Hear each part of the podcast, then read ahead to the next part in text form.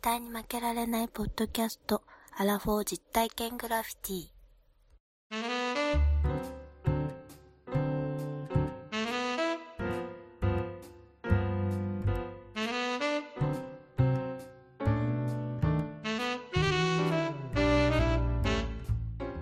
この番組は人生においての遊びをテーマに負けられないアラフォーの男2人が井戸端会議に話したり考えたりする実体験型トークバラエティですパーソナリティの2人がお互いにコーナーを持ち寄りそれについていろいろな話や意見を交えて発信していく番組ですおーやったね。今暑い日もやりますかね暑いね。夏暑だいね。もう暑くなりましたね。暑いんかなちょっとよくわかりません。もう季節感は。もう本当によくわからない、最近。あそうなんか更年期障害だと思う、多分。うん更年期障害。いや、まだイライラしない。まだイライラしないよ。まだまだまだイライラしない。うん、大丈夫。更年期障害だから。今日はさ、うん。あんま時間ないんすよ。そうなのメール来てるでしょうが、あんた。あ、メール来てますよ。来てるでしょうが。もう本当にありがたいメー久ルがいしっぶぱりいで来してょいうたか、メールなんて来る、来ないんだからね、この番組メールは。 マシリさんからね、いただいたんでメーす。ルいただいたのね、読んで、今年明けた頃にね、マシリさんからメールいただいて、はいで、ぜひともですね、はい絶負けにですね、はい出演をしたいと。やめといた方がいいよ。い や、やめた方がいいよっ。て。 絶負けなんか出ない方がいい。まあ確かに、そこはあるかもしれ聞なくいこんだとけど。。何もないい。あ、ないかね。ないとそん思なことはないよ。う。そうということで、あの、マシリさんが持ち込み企画をですね、引っ提げて、今日はオファーをいただいたということあありがで、たいじゃない。どうするそんなオファーに我々答えれるさ、腕がないんだよ ね。腕がね、まだまだまだ足りないっていうところなん足らですが、ない。もう本当に短い。マシリさんからは、絶負けゲスト出演で話したいことを考えてみましたと。いやー、ありがたいじゃない。それ何、これがね、マシリさんが今、ハマっているおい。監視。おお。監視。監視。我々、中学校、高校で勉強しましたけど、習ったね、レテンとか。そう、ここ20年間、全く遠ざかってる分野なんで、お話をいただけるということで、ちょっといやー、絶負けらしい、らしいかな。絶負け監視。はい。ねそれで、その話で、今日は。わざわざですね、ご出演くださるということで、ありがたいなと思って。いやー、ありがたいじゃない。ねいやー、お呼びしましょうよ、アンダーさん。じゃあ、はい今日、ゲストですよ。ゲスト、ゲスト。行きましょ腹う。、腹くくってくださいよ。腹もうくくってるよ、もう。3日ほど前 から。しっこちびんじゃねえぞ。いいもうちゃんと布当ててますから、あ当てとけ、当てとけ、ちょっと。ね。うん、当てとけ。はい、じゃあレーションしてるん で。プレッションとか言うんじゃないもんあ、恥ずすかいしません。はい。はい。はいじゃあもう待っていただいてるんで、お呼びしましょはい。う。もう絶プリこと、マシンさんです。どうぞ、よろしくお願いします。こんばんは。こんにちは。マシェリと申しまいす。やーよろしくお願いしパチパます。よろしくお願いします。いや、もう、いいんですかこんな番組出ていただいて。大丈夫ですかいや、も周うりのこちらこそです。本 当ですか周りの人が心配にななると思いますよ、この番組出て。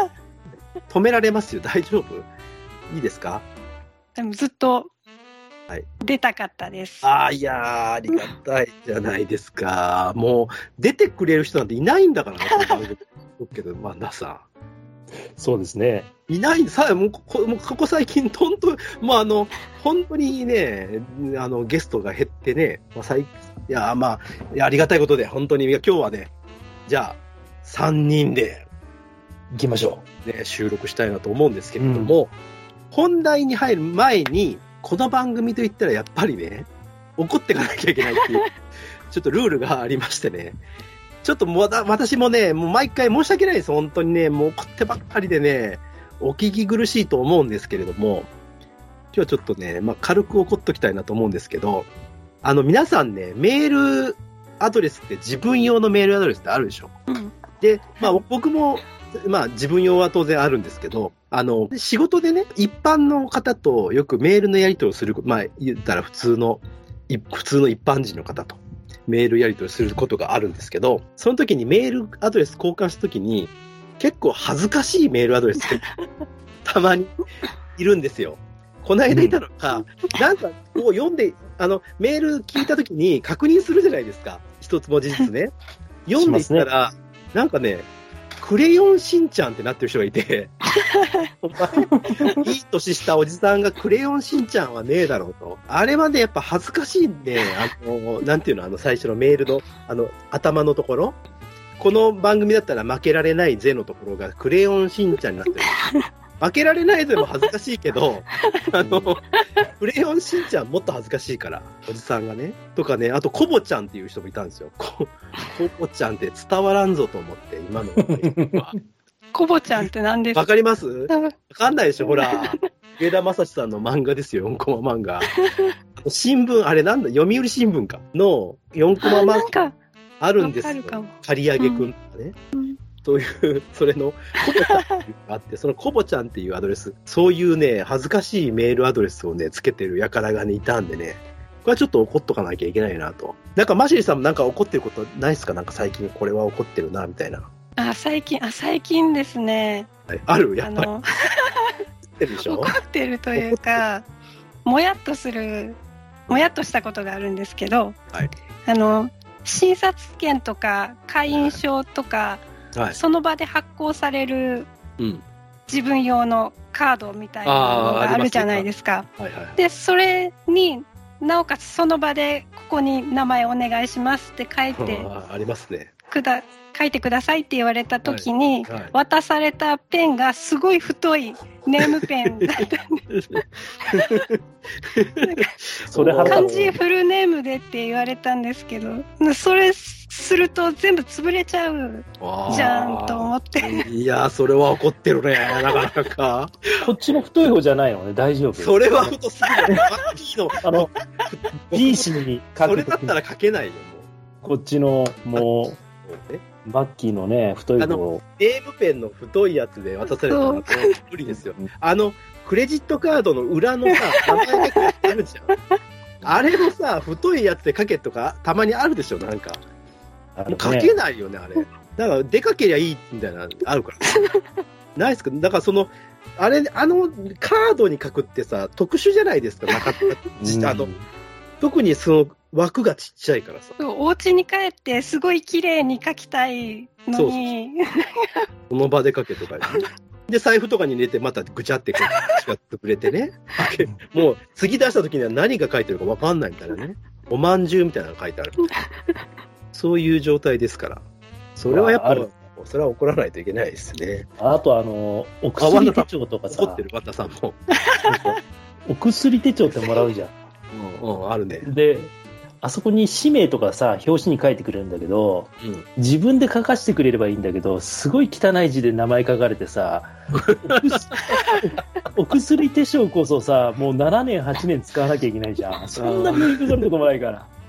俺に書かせるよってのない。まあね、あれをな、そのね、自分で書かずに字が、ちょっとね、残念な字だったらがっかりみたいなのありますね。ある。あええる、わかる。ご身長でもあるけどさ、あるある。あ、御朱印帳もあるな。本当ご身長丸文字で書かれたことあるからね。それはいいですね。そのなんか、いいな、割り切り感いいですね。そのちょっともう腹くくってるもんね。その丸文字、うちはもう丸文字ですよ。毛筆じゃないですよ。いい怒りですね。やっぱこうこういうね、しょうもない怒りを出していかないとね、あの、この番組ためならちなゃいね。ダメじゃダメダメ。出さないと全部そんなもう。僕みたいにね、スマホにね、あの、なんかあるたんびにメモって、 番組で言ってやろうみたいなのダ メですよ。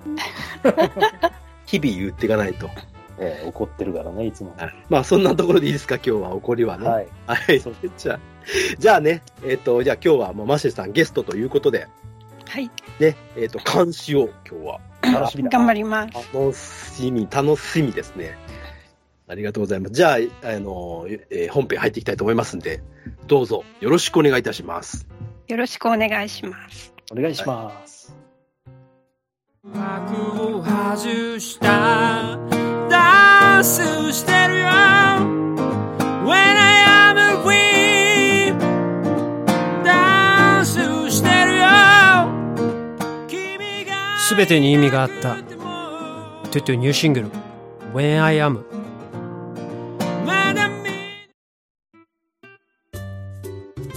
はい、ということで、今日は、先ほどオープニングでも言った通り、うん。中国語大好き、監視の旅ということで、 いやー。い聞いたやこおとにあゃるよお。すごいとかあるいやお。タイトル。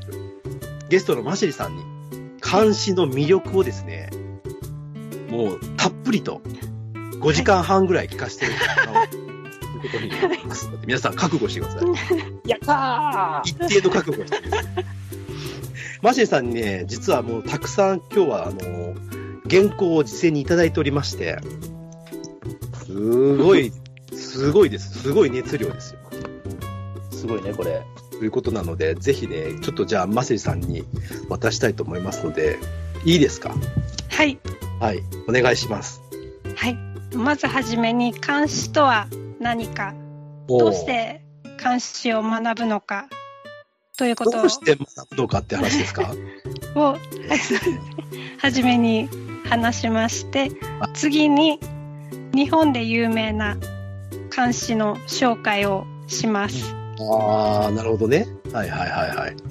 でその次に日本での知名度はちょっと低いと思うんですけど個人的に好きで、うんぜひ紹介したい監視があるのであら、そちらを紹介していきます。いいですね。 はい。で最後にまとめとしてうん、漢詩を中国語で読むメリットを紹介して終わりたいと思っています。はい。ちゃんとしてる。ちゃんとしてる。久しぶりにこんなちゃんとしたタイプ。わかりました。じゃあ、最初のその、監視とは何か、なぜ学ぶのかというのところですね。まずはじめにうん漢詩のちょっとした歴史はいはいはい。の話と監視の種類をすごい簡単に説明していきたいあのと、あ。はい。あと日本にとっての監視中国にとっての監視、それぞれ学ぶ意味うん。がありまして、そちらを紹介していきます。はい。はい。と私うんが実はあのノートをやっておりまして、はい。そちらで監視のうん。朗読、読み上げ音声をはい。今のところ毎日は公開、い。あすのごい。は投稿してるんですけれども、い。その音声は配信うを、んノートで始めたきっかけっていうのをこの自己紹介がてらお話ししていきたいです。わかりました。じゃあ、早速行きましょはい、う。はい。ではまず監視の歴史についてはい。話し始めていきます。はい、どうぞ。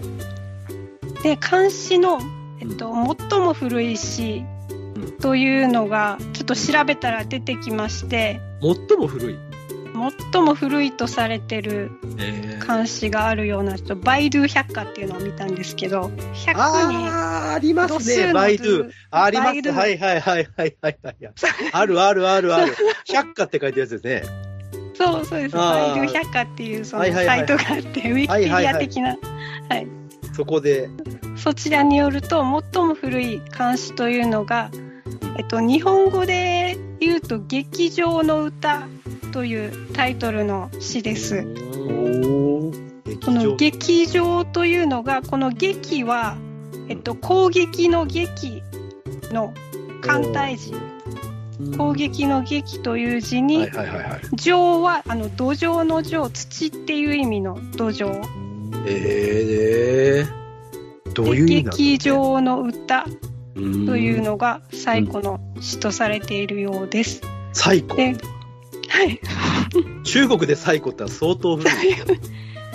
えっとこの成り立ちというのが、えっと、中国の神話に登場する君主行っていう人がいるんですけど よ暁みたいなう暁の火がなくなったみたいなはいはいはいはい。字を書く行って読むんですけど、行が国の視察をしていた時に、うんととある老人が腹太鼓を打ち足を踏み鳴らしながら楽しんで喜びこの歌を歌っているそれワンダーさんじゃないいや それ原太鼓やってるでしょ原太 わしやない。鼓よよくやってますよね酔っ払ったらやってるよ。 やってますよねワンダーさんの祖先じゃないでこの楽しんで歌ってる歌がこの劇場の歌うんですよという話ですね。なるほどでこの老人と言ったんですけど作者の名前とかは不明でうんえっと成立も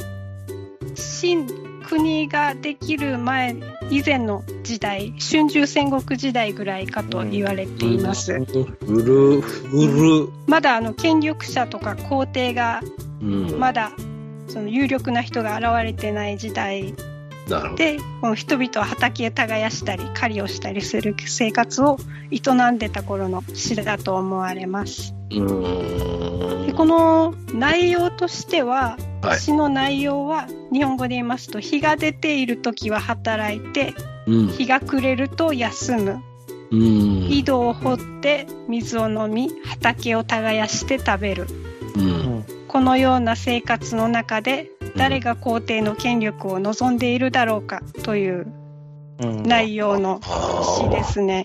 なるほど。なるほどね。ああ、定その、年、定年退職した日に、あの、か会社 のね、前で喋りたいね、そうやってね。 この詩を読み上げて。いいですね。さすようべならて、すべて毒気が抜けてますね。ね清らかな感じになってます、ね怒ったりしないんだろうな、そういう人は。そうか。そうそれは呼び人知らずなんだけど、一番古いという言い伝えがあるってことね。そうです。そうですねえーなんか残ってんだ、じゃあ、そういう、なんかね。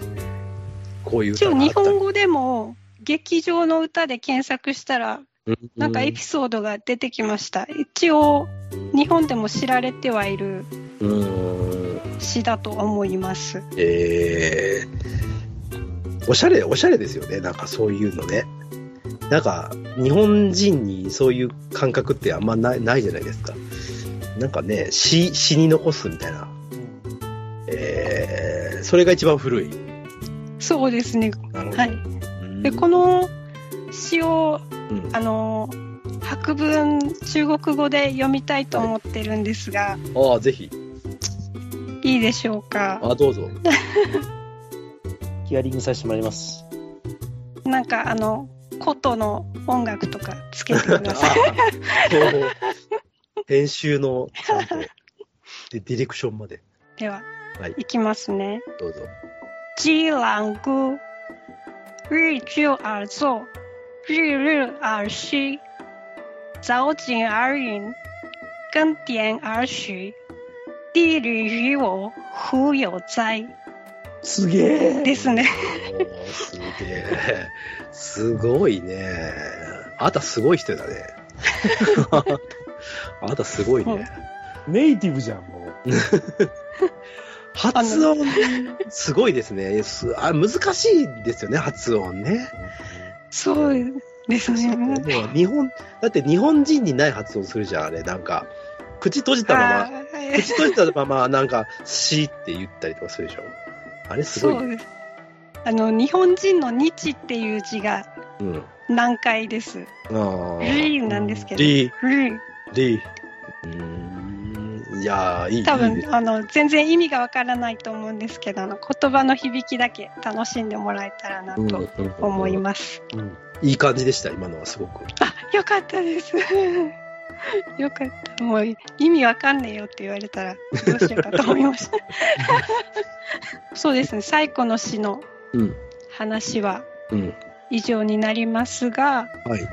とこの漢詩がうん。一番最も発展したのは中国の唐の時代だと言われていますはいはい。党ね。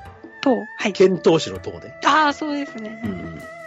そうなので中国では監視というより投資と呼ばれることが多いです。ああ、それはなんか聞いたことがあります。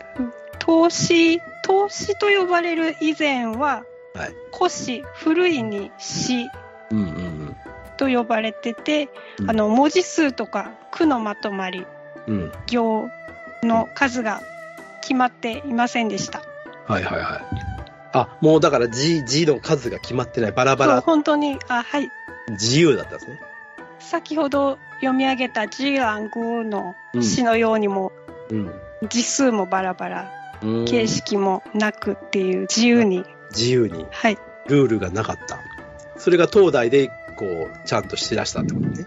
流行って。そうですね、はい、でこの日本の教科書に載ってるのはうん。古詩ではなくて規則がしっかり守られてる詩なのかなって個人的に思います、うん。ちょっと簡単に説明するんですけどうん。多分聞いたこと一度は習ったことあると思うんですけど絶句う。うんん。立詩う。うんん。五言絶句うん。うん。五言立詩とか、うん。うんなんとなく覚えてると思うんですけどなんとなくね。あの、縦に5文字のやつが、5文字で横に、うあーんの、4つ、はい端子が並んでるっていうやつだよね。あ言葉はいが並んでるのが五言絶句だったよね。はい絶句と、立詩はうん、八八区ですね八句なんだ。八区絶句は四区立詩は八区なるほど。漢詩のイメージでいくとさ、なんか、韻を踏んでるっていうのが、うーんそうですなんねか、ラップじゃん。確かそうなの、ラップなの。なんか、2句目と4句目の一番最後の文字が、必ずその、そうはいね、韻を踏む、踏んでるんだよね、確か。えーそうはいなんすごいですねなんださいけるね。一応俺、中国語を習ってたからさ、あ いのあの入試も、はいいけるいける漢詩うん、単語を、漢詩で勉強してたから。けもう、すごいすごい。じゃあいけるじゃないですか。それでいいか。偶然それで韻を踏んでたんですね、じゃあ。いつもラップでさ。いやいやいや、ラップとは違う。ラップでしょラップじゃないでしょ、あんなのは。いやいやいや。いやいやはず恥ずかしいこと言わないでくれ、もう本そう当。であの特にあの絶句四四句四句のものは気象転結を表していると言われていてであうのん先ほど言ったあの韻を踏んでるっていう表現なんですけど、起承天天の方にちょっと動きを持たせたいので天の方だけ違う音、違う韻あうんで起承結は同じ韻ーにしたりしてるえー、監視が多いです。そうなお遊びんだね。だ。えー、すごい。古詩あそうですねうん五言五言節句は5文字の4句とかなんですけど、うん。五言古詩と言われたら5文字でうん。自由句数にき短かったり長かったりする自由な句と思ってもらえればなるほど。いいですね。で古詩、古い詩っていうやつは、結構自由、自由だってことですね。自由ですね、はいなるほど。でも種類は一応たくさんあるんですけど、うん今回はあの聞きなじみ皆さん聞きなじみのある監視っていう呼び方で統一したいと思います。うん、なあなるほど。はいはい。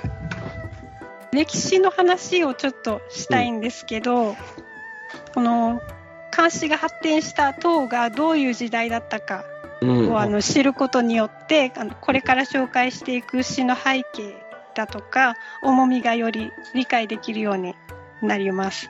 唐って言ったらもう安禄山しか知らないですけど、僕はあそれも出てきます。はい。安禄山って、あの、ほら、ぼ僕、あの、西郷さんじゃないですか。はいほ本物の方いるですよ。 西郷隆盛さん。あの人も殿様から安禄山だって言われてたんです。えー、そうなんですそうね。そうそうそうそうそう。あの人も反乱を起こしましたからね。っうーんていう豆知識でした。安禄山といえば、はい、西郷さん。そうですそうです安禄山も出てくるこの唐の時代の漢詩は、うんえっと、初等西等中等番等4つに分けられますもう初一回教等うん初頭、はい。初等初めのの等っ頭て書くね。初等、はいはいはいはい。魚と栄える魚と、うんと中頃中期の等と、終わりの方の番等4つに分けられます。唐って、あれだ、結構長いですよね。な、そうですね。長いよね。だ長って、遣唐使も長かった。奈良、奈良、飛鳥時代から平安時代前ぐらいまで行ってる。確かうん 唐ってなんかすごい、すごいんですよね、確か。なんか、やばいんですよ、糖って。 糖やばいですよ、マジで。あの、いろんなね、外国の人とかもいっぱい入ってきて、はいはいはい。そうです。安禄山もだから外国、ね、外国の人っていうか、ほとんど、あの、漢、漢民族じゃない人ですから。いいです、どうぞ、この糖はい、どう ぞ。この初頭に初めの頃にうん、唐の初めの頃に、午後先ほど話した五言絶句、どうぞ。うんこの立志、七言立志とかの形態が成立します。はいはいで、中国語の先ほどお話しした韻を踏むとか、中国語の持つ発音を生かした美しい特徴の様式の詩が生まれました。でもあの古詩がなくなったというわけではなくて、漢詩のあのバリエーションが増えたと思ってください。うーん、なるほどね。で、このさ次の栄えたと正統。うん。正統はあの幻想皇帝の時代ですね。バリバリの時でね。この幻想皇帝も文学がすごい好きだったことから、うこんの太平の世ですごい華やかな時代だったと言われています。うん。でこの自然の美しさを歌うだけではなくてこの外国異国の酒や音楽が素晴らしいといった内容や肝心として遠い認知に赴いたこと僻地に流されたことうんまたリタイアして隠居を楽しむ詩などいろんな詩が生まれましたうーん。ちなみに毛光年とか李白もこの政党の時代に登場していますうんだから有名なそういう人たちはもうほとんど唐の時そうね。で、次の中東、中、中期の唐は、あの、先ほど西郷さん話された、あの、安禄山の乱があった時代です。うん。この戦争9年続きました。うん。で、この中東は、あのやっぱり戦争に関連した歌やうん故郷に、故郷を追われてしまったうん歌とか、異民族が入ってきて、この伝統が失われてしまうことを嘆く歌うん。などが生まれました。へーで最後の晩と終わりの頃の唐の時代は、うん戦争が終わって、うん国がうん疲弊している様子だとか、この華やかな政党の頃にあった華やかな詩風が崩れ始めてこの繊細な情緒を歌った詩が増えてきます。うんうんでこの唐のこの4つの時代のどの詩が素晴らしいとか、あの比較するのではなくてうん。どの時代にも違った美しさがありますよということですね。ああ、なるほどね。その、栄枯盛衰がある中の、それぞれが。うんそうです詩風が異なるのでそれうをん楽しみましょうというなるほことですね。であの博物館とかであの李白の詩見つけたらあの唐が華やかだった時代だなど。うんあの家族とか友達の前でうん。 得意げに話すとあのうん鬱陶しいなと思われます から欲しいなと思われるんか。得意。思われますね。もう得意です。はいいや、西郷さんを話すと思いますよ、そういうの。わざわざね。この わざ間こわざ。わざのわざ。間、私が野球見てる時も、あの、公爵垂れ出しましたから、えー言いますつよ。い、バリバつリ。い、あの、ひ内角低めのストレートが来るとか言って、さあ言いますよ。それは言わないと。なるほでど。もはいではあの歴史のお勉強はこれぐらいにしまして、はい。あの次の、うんなぜ監視をうん学ばされる学ぶのかっていうことなんですけどはい。お話の途中ではございますけれども、えーここでエンディングでございます。今回の中国語大好き監視のたましりさんとお届けした今回の企画でございますが、この監視の旅につきましては、4週連続で配信したいと思います。皆様お楽しみに。ということで、今回はここまでということになります。ではまた来週、さようなら。